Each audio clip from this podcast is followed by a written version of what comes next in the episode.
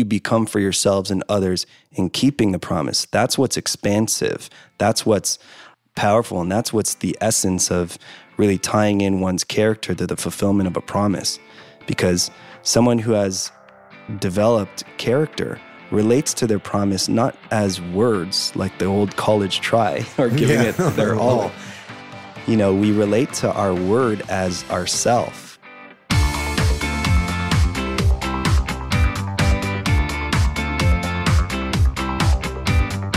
You're listening to the Business of Thought Leadership with Nikki Ballou and Michael Palmer. Hello, this is Nikki Ballou with the podcast, The Business of Thought Leadership. I'm here with my amazing co host, Michael Palmer. Say hi, Michael. Hello. Awesome. And we have got a real treat for you here today. Today's guest is none other than the great, the legendary, the epic Glenn Estrabillo.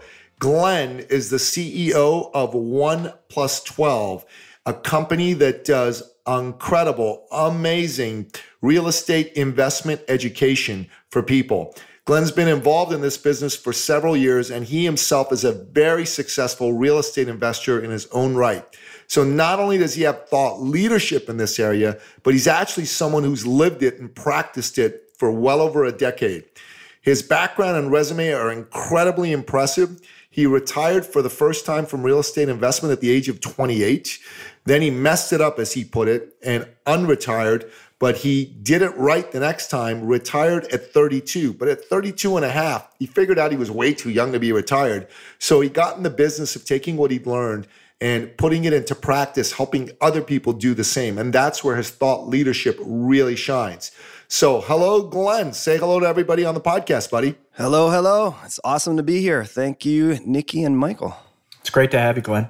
Yepers. Truly, it is. A big part of what this podcast is all about is we talk about what your thought leadership is, but we really delve into the business of thought leadership. So, in other words, my man, how is it that you conduct the business end of your thought leadership? And how can other thought leaders listening to you learn from that and apply it to their own thought leadership and their own thought leader practice?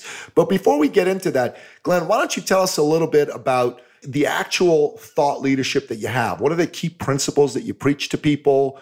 And uh, why is it that you feel it's been falling on receptive ears? Thought leadership, you know, that's obviously at the forefront of everything.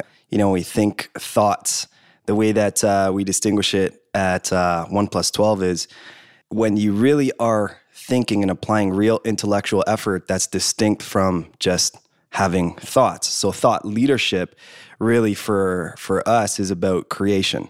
So a big uh, principle that we teach and espouse and live by is how can one actually create first with their thinking distinct from having thoughts and then pursue the manifestation of those thoughts. And that really is the essence of entrepreneurship. And that's what we espouse at 1 plus 12. So, could you expand on the distinction between having thoughts and creating with your thinking? Because I think that's important.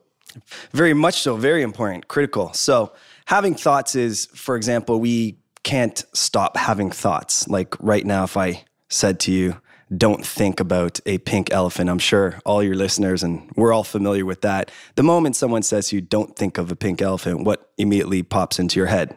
Pink elephants.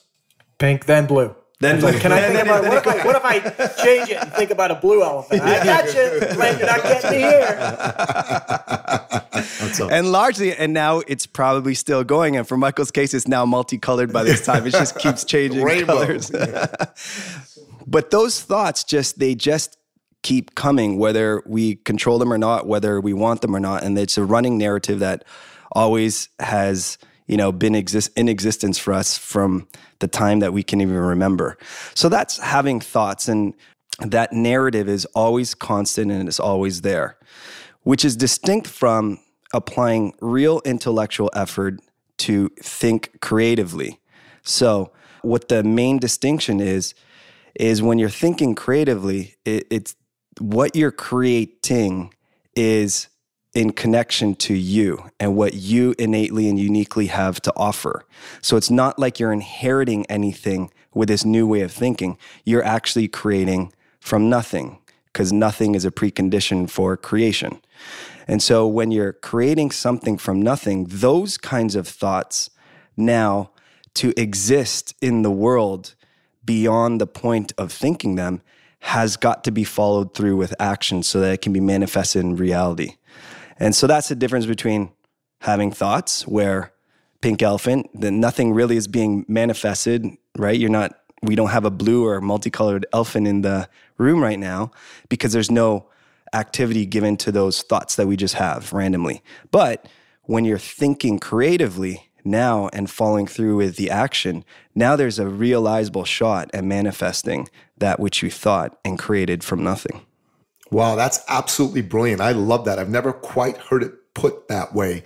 And it's really cool how you said it. Having a thought is it's just a thought. There's no action following it. But thinking creatively is you think through something and you follow it through with an action. So, I mean, I myself, you know, have been dealing, for example, lately with an injury, right? And a, a lot of time I've been having thoughts about it like it hurts, it hurts, it mm-hmm. hurts, it hurts, it hurts.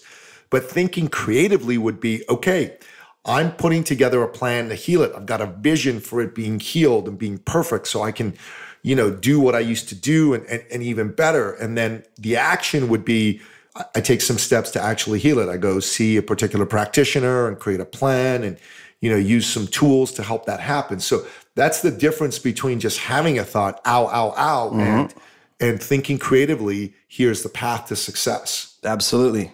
Great example, Nikki. I love it. I love it. I love it. Okay. So this is brilliant thought leadership, and I can see why it's valuable and it's falling on receptive ears. Now, talk to me a little bit about, you know, if you were giving advice to a thought leader listening to this, how would you say your story of how you developed the way you deliver your thought leadership could be of interest to them, i.e., what could they learn from exactly how it is that you spread your thought leadership to people?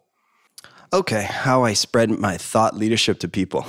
and, and I can maybe add something to that sure. as, as well as for myself. You know, I think of if I'm doing my thinking, one of the thoughts that I'm having is that the thinking will not be good enough. Mm-hmm.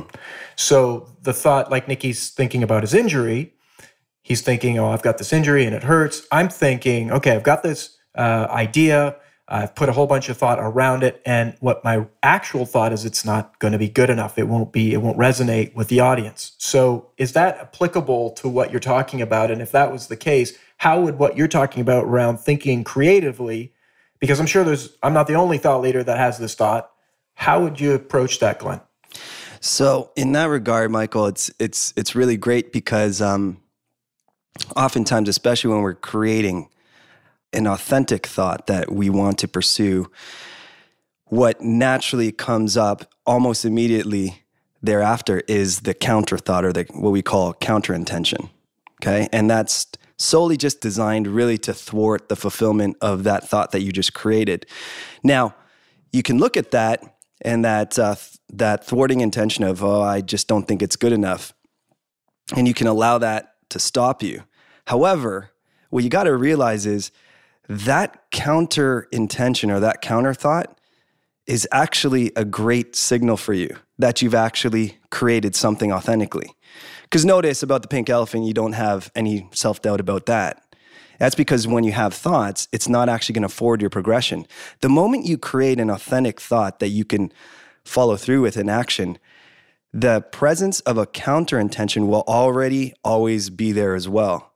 But you can use that counter intention not to stop you and not to believe the counter intention, but to signal to you that, hey, because I have this doubt that it's not good enough, that must mean that what I just thought and created is actually mine, meaning it wasn't inherited. And so when we have these thoughts like, ah, I don't think it's good enough or I can't do this, that's actually a signaling, that's a positive feedback loop to you to let you know that, hey, you've got actually something here to run with. Because if you didn't, you wouldn't have the counter intention or the counter thought. So this is just a way that one could alter their experience of those, those self doubts or those self criticisms to have it be a tool for you to signal that what you just created is actually in line with your expansion of yourself. Okay.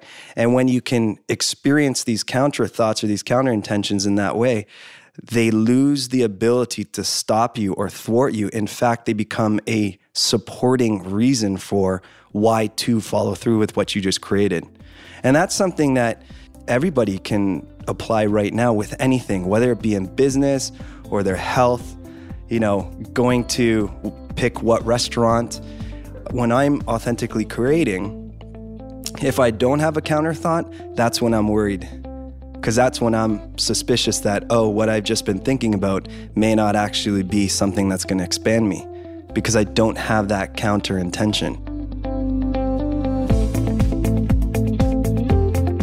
something to share with your listeners is if you're interested in that kind of interplay between the intention and counter intention, um, we call it 1 plus 12 the thesis and the antithesis, which is a further expansion or elaboration from uh, the Hegelian dialectic, which is a valuable tool for anybody. And for your listeners, if uh, they're interested in that, I highly encourage you to do research on Hegel and, and his dialectic because that's actually a, a pathway to for lack of a better term, self direct one's own evolution, which is critical for a thought leader because that's what actually what thought leaders do first for themselves and then for others that they're leading. Absolutely. And we'll put that in our show notes for everybody to yeah, download. 100%. Man, that was brilliant. That was absolutely brilliant. So let's circle what you just said around the loop here and really talk about the business end of thought leadership. For you, what is it that has allowed you to bring your thought leadership to more people and have it be accepted? What things from a business point of view have you done that's had this message get out there in front of the right people, resonate, connect, and convert? Mm-hmm. Yeah, the most important thing is um, trust and building trust in relationships. So it'd be very easy for people objectively to look at my life and my path where I came from and to say, oh, you know what?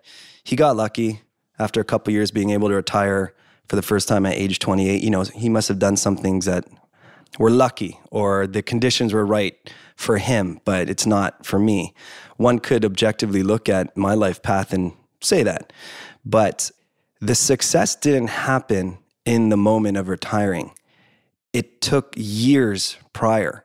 And one of the things that, um, upon self reflection and in conversation with uh, my business partners and my other mentors, I really got to the essence of what was a big access to my success uh, in the beginning when I had no wealth or I had no distinction or I had no credibility or confidence.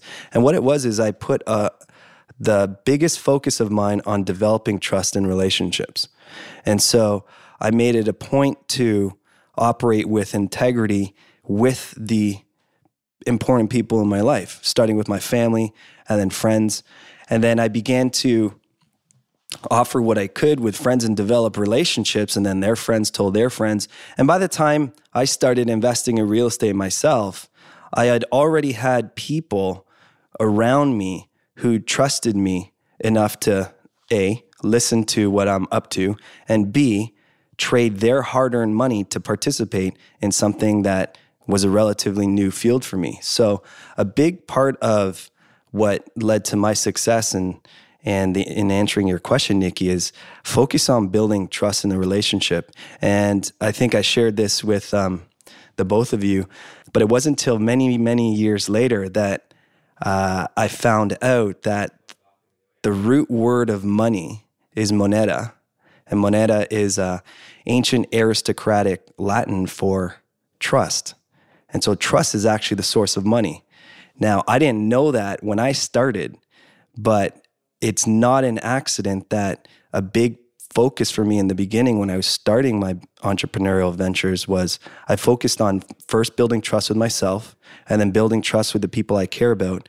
And now where it's at is building trust with the general public and creating new ways to connect with people in new communities and build a bridge from wherever they are financially to a point where they could actually see a new possibility for their own wealth for themselves individually and their family as a result of some of the things that are being communicated, say, in our webinars or our seminars or our workshops. And that's really how we kept the focus on building trust all the way through, even till today, with our even our marketing efforts as well as our education delivery and mo- methodology.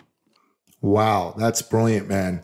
You know what? I have heard you say this to me before, and it's just a really good reminder. It's something that I think people need to get into more and more and understand how important trust is.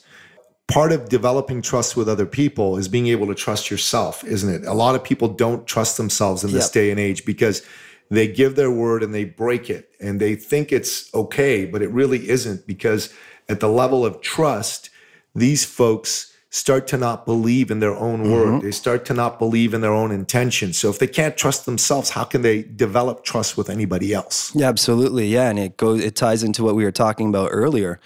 Just simply creating a new relationship to those counter thoughts or those counter intentions and instead of letting them be what drives you from that moment, actually relate to that self doubt or I can't do this or it's not good enough as a signaling for what you just thought prior to that is exactly what there's to do. And that is the first step in building trust in oneself is to recognize what is my pattern that I do to myself to let me know that what I've just created is something for me to expand on and, and further discover. See, when people can relate to their own mechanisms, like for me, a conversation is very similar to what Michael put forth. Um, you know, it's not good enough, but mine is I'm not good enough. When I actually relate, when I actually understood, every time I hear myself say to myself, I'm not good enough, then what I just thought about is exactly what there was for me to do. Then I stopped having to put so much energy around the I'm not good enough. And I actually thank the fact that I hear myself say that because that's really my only indicator that what I'm about to do is in line with what's going to expand me. And that's how I began to build my own trust in myself and how anybody else can start building trust with themselves is notice what do you automatically already say to yourself when you have a great idea? That should not be what stops you. That should be the signal that that's the go ahead, that's the green light to go forward. Get used to that because those counter thoughts are not going to go away.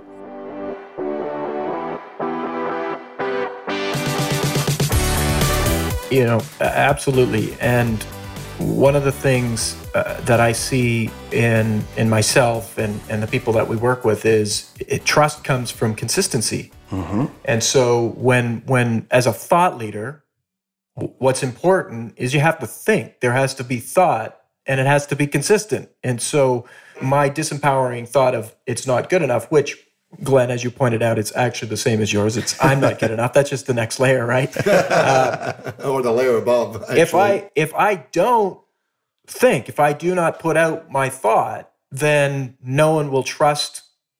Well, no one will trust that I'm uh, trust my thoughts, right? And mm-hmm. then therefore there will be no leadership. I mean, inside of leadership is that people choose to follow someone because they trust them, and it's probably because they're consistent. That they there's certainty there that that leader will do as they say they're going to do and go where they say they're going to go and people want to go there so they follow them. Well that's the same with the thinking. So it's mm-hmm. people often put out information or ideas and it's just once. Well no it's got to be forever. And like you were talking about this your success didn't happen at the success point. It happened years and years and years and years. Thought leadership takes years and years and years of saying the same thing standing behind it having commitment to what you're saying and that's where you become the leader of that thought.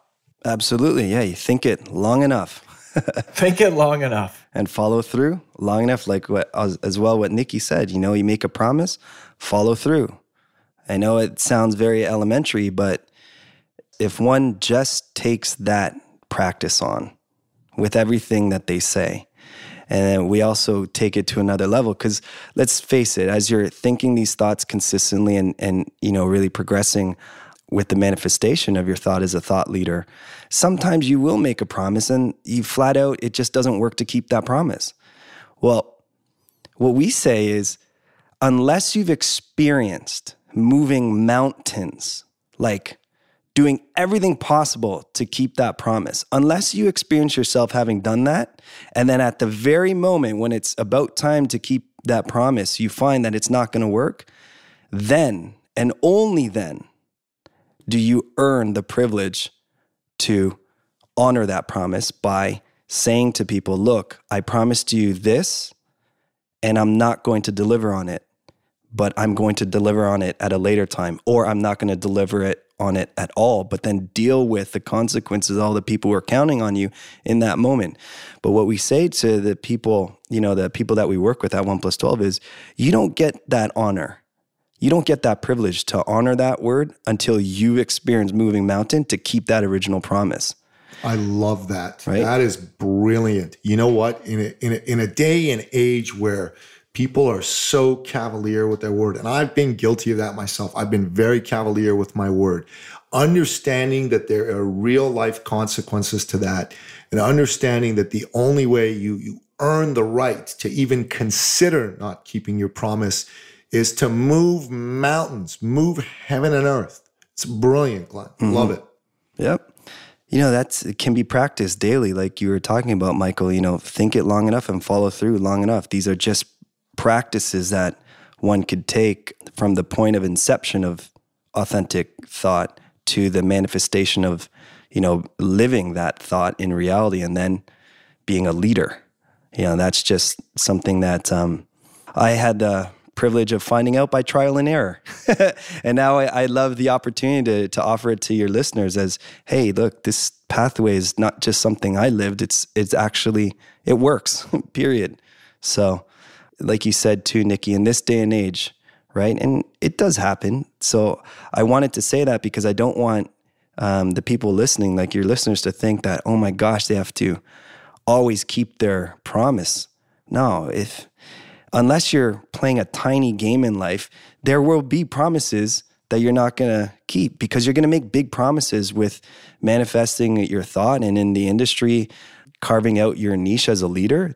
You're going to make big promises. You're going to play big and some of those you're not going to keep but you got to play full out to keep them that gets you your foot in the door to be able to say at the time when it won't look like you're going to be able to keep that promise for you to to mitigate for the impacts and consequences. That must be preceded by the experience of playing full out like you said nikki moving heaven and earth. That's just a characteristic of success. I want to make an interesting connection here because if you think about when someone can't make a promise often they're making too many promises mm-hmm. right? It's promising everything getting involved in a whole bunch of different things and and and then you can't commit so you you end up not being able to honor your your promises your word. They call those people pleasers. Yeah, absolutely. I, i'm one of them. I'm one of them. So in thought leadership one of the things is if you're trying to like you say carve out that niche area mm-hmm. that's a key word there so if you're if you're speaking about uh, couples, you're speaking about entrepreneurs, you're speaking about contractors, you're speaking about uh, relationship, you're speaking about leadership, all of these different thoughts, it's going to be very difficult to honor your promise around a specific area of thought. And that's one area where we would want to say, get rid of some of these other thoughts, own and commit to a very focused niche, and honor that. Mm-hmm. And that would be a lot easier to do than having all of these thoughts. So you're setting yourself up for failure otherwise. Yeah, absolutely. I couldn't have said it in a more concise way, Michael, but absolutely. Well, thanks. I think yeah, the concise was very generous. I don't have We're to, working don't often getting, get called concise. We're working on getting Michael to take what he says and say it in one tenth the number of words. That'll be a big win when we get there. But anyways, but he, he's he's brilliant in terms of expounding on ideas to be sure. You know, one of the things you said around you're going to break your word. There's another school of thought around that that I learned from Justin Sterling, the creator of the Sterling Men's and the Sterling Women's Weekend. He says that you should absolutely give your word, but then you gotta you gotta make it happen. Mm-hmm. Like there is no not keeping your word. Your your mind has got to be. I give my word. It's a big word, and I'm to keep it, whatever it takes, whatever I got to do. I'd rather die than not keep my word. And it's a bit of a different school of thought than what you expounded. But I think um, I think there's a lot of power in not letting yourself off the hook as well. For sure. Yeah. Right? Because too many people let themselves off the hook. They they might take that as a bit of a backdoor. Okay, I'm gonna do it. I'm gonna give it my all, quote unquote. But it really isn't their all. It's just a politically correct version of their all. Yep. And uh, what you're touching on there, Nikki, is really the demonstration of one's character. Yes. So if you're going to give it the old college try, you know, you give it the old college try too many times, there will be no trust in the, any of your relationships. There'll be no trust in your own relationship to your own word. And that has everything to do with one's character. Over character is built over time of consistently following through on promises they've made to I've made to myself and others and the demonstration of it in the face of insurmountable odds but I, I do like what you said about what um, when you quoted what Justin Sterling said because it's accurate if you if you look it's really saying the same thing because he says you've got to keep that word whereas Period, yeah. you know it's what we were talking about you unless you've experienced moving heaven and earth you do not have the privilege to mitigate for the consequences. You don't. And that takes character to actually live that way that I'm not going to let myself off the hook for anything. I'm going to actually fulfill on what I said, not only because it's to keep a promise, but it's because who you're developing yourself to be in the keeping of the promise. That's what's critical is who you become for yourselves and others in keeping the promise. That's what's expansive. That's what's powerful and that's what's the essence of really tying in one's character to the fulfillment of a promise. Because someone who has developed character relates to their promise not as words like the old college try or giving yeah. it their all you know, we relate to our word as ourself. When I make a promise, I'm giving you all of me. And so to go back on that would be analogous to literally, I know it's grotesque, but slit, slitting my own throat. Mm. Right? Because myself, my life, energy is now on the line. It's an unreasonable way to relate to one's character and one's word. And it's I don't know if you guys are familiar with the quote, you know, that all progress depends on the, the unreasonable, unreasonable person. yeah. yeah.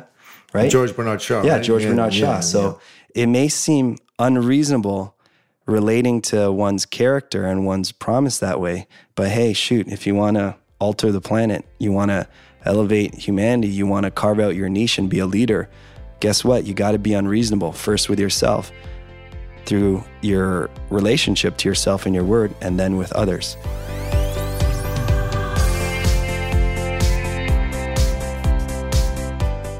So it seems to me that your thought leadership, as much as you teach all this great content to people about what to do around investing and how to think and how to structure it and whatnot, but the base, the bedrock foundation of it is character, mm-hmm. trust and character. You develop your trust, you develop your character. It almost appears to me that anyone who does that, regardless of whether or not they follow what you specifically are saying inside One Plus 12 about the specific strategies of wealth building, will build something worth having if Absolutely. they have that. Yep. And that's your real thought leadership, even more than the strategies of real estate investment and wealth building.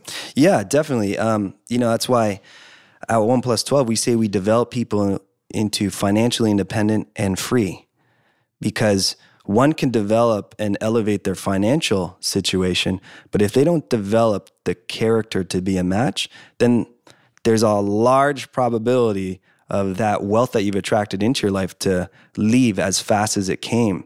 You know, and that was my lesson. You know, when I retired the first time, my character was just not a match. My relationship to money, my spending habits were the same that they were for, you know, the prior two and a half decades. And when all this money came in, it was just uh, spent on the same frivolous, stupid things. And I can use the word stupid because I'm talking about myself. and it was stupid. Um, in there. right? It wasn't until I elevated my character and developed um, myself and, and really uh, fine tuned the trust aspect of trust in myself and trust with others. It wasn't until that happened that I could look critically at what strategies financially to apply and when. So when we teach the strategies that we do at One Plus Twelve, yeah, they're they're highly uncommon strategies. But at the end of the day, any financial transaction is finite, meaning it has a beginning, middle, and an end. The question is, what do you do in the middle? so we deploy capital into deals and transactions. And we know it's going to come back to us plus profit at a later date. The question is, what do we do in the middle? And a reasonable person would do business as usual, but an unreasonable or an uncommon investor focuses on elevating their character so that when that profit and that capital returns, their character is already elevated to be a match to the already elevated level of profit and return that's going to come at a future date. And that's really critical. Like you said, that's really the essence of our thought leadership. While we do teach very unique strategies, the important factor that can be applied in several modalities, no matter if you're investing in real estate or anything, is what do you do in between transactions? Do you focus on business as usual or do you focus on elevating your character to be a match for the intended elevation in wealth when you actually get paid out? That's an uncommon question. And that, you know, for us at One Plus 12, that's a very critical question. In fact, we have people ask them to answer that uh, right from day one. I love it. I absolutely love it. Sign me up. Let's go. Michael, we're signing ourselves up. Everyone we know. This is it. So, in a in, in, a private interview you and I did, and as well as a talk that you did for a group Michael and I run, you really talked about the five rings of the Olympics, and you talk about how that worked in the in the Olympics in ancient Greece. It would really be great if you resurrected that during this particular podcast because I love that. I think it's brilliant. I think people need to know this and I think it's it's important. Would you take a moment and do that now? Sure. You know, the Olympics nowadays is a very important event for uh, the participants and the competitors. In ancient times, it was actually a very important ceremony for all people in that the the people who were selected to represent their tribe or their um, village or their country had to exude and express certain characteristics. So we all know the symbol of the Olympics is the five interlocked rings. And if you imagine in your mind's eye the five interlocking rings, the middle, the top middle one, uh, it's I think it's yellow or whatever it is right now, but um, the top middle one, if you just raise that up a bit, so it's just higher than the the two um, beside it, it kind of looks like a star, but more importantly, it kind of looks like a person, you know, the two arms, two legs, and a head. And that's actually how it was, it was represented anciently with the middle ring uh, slightly raised. And why that was is because it was a symbol of what in antiquity was referred to as a complete human being. So one of the rings stood for uh, Citius, which meant swiftness of thinking. The other ring that represented the other arm would be Fortius, which is physical strength, but included health. So you, you had to be healthy if you're going to be selected to represent your tribe or uh, village in, in the Olympics.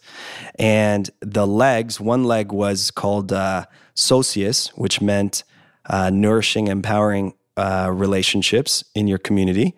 And the other leg was um, moneda, which, as we all know, um, anciently meant trust. And then the ring that represented the head was Altius, which was elevation or elevated level of consciousness. So to be chosen to represent your tribe or village in the Olympics was a great honor.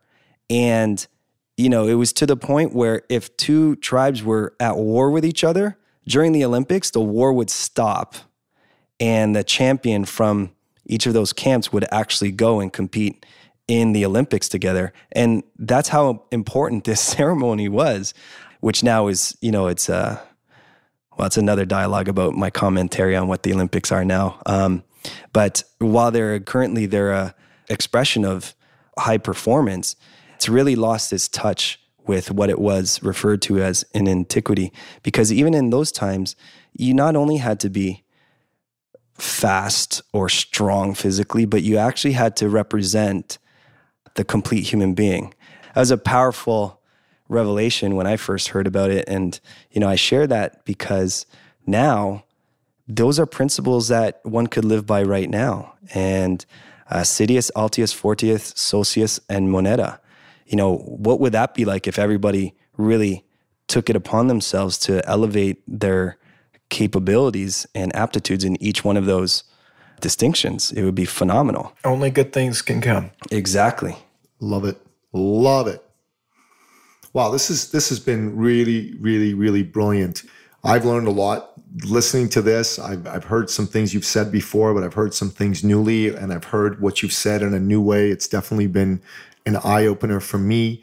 And I'm wondering if, as we close off this particular version of the podcast, if you could tell people a little bit about uh, you and One Plus 12 and how folks can get in touch with you, give them some expert action steps that they can take in that regard. So maybe three expert action steps and a place they can uh, go to to find out more about you and get some resources.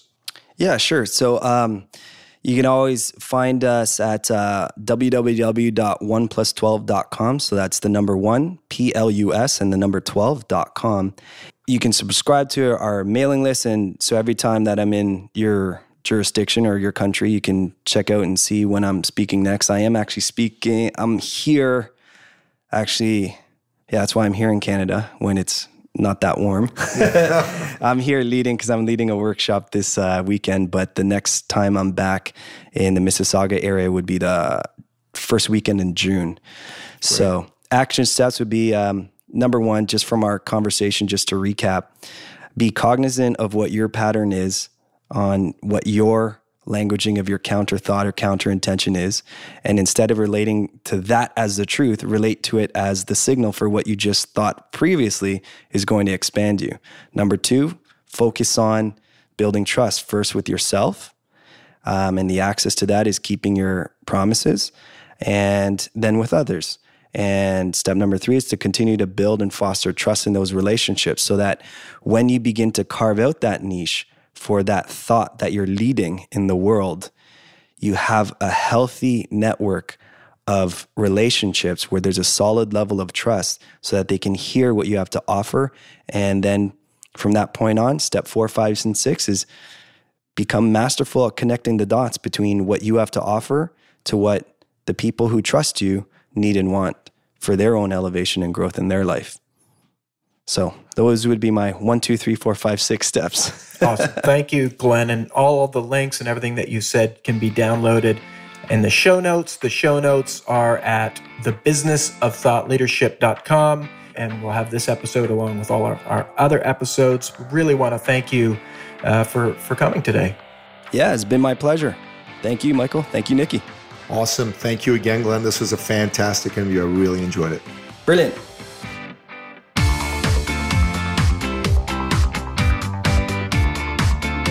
You've been listening to the Business of Thought Leadership with Nikki Ballou and Michael Palmer. For more information and to download the resources mentioned in this episode, please visit us at thebusinessofthoughtleadership.com. Thank you for listening.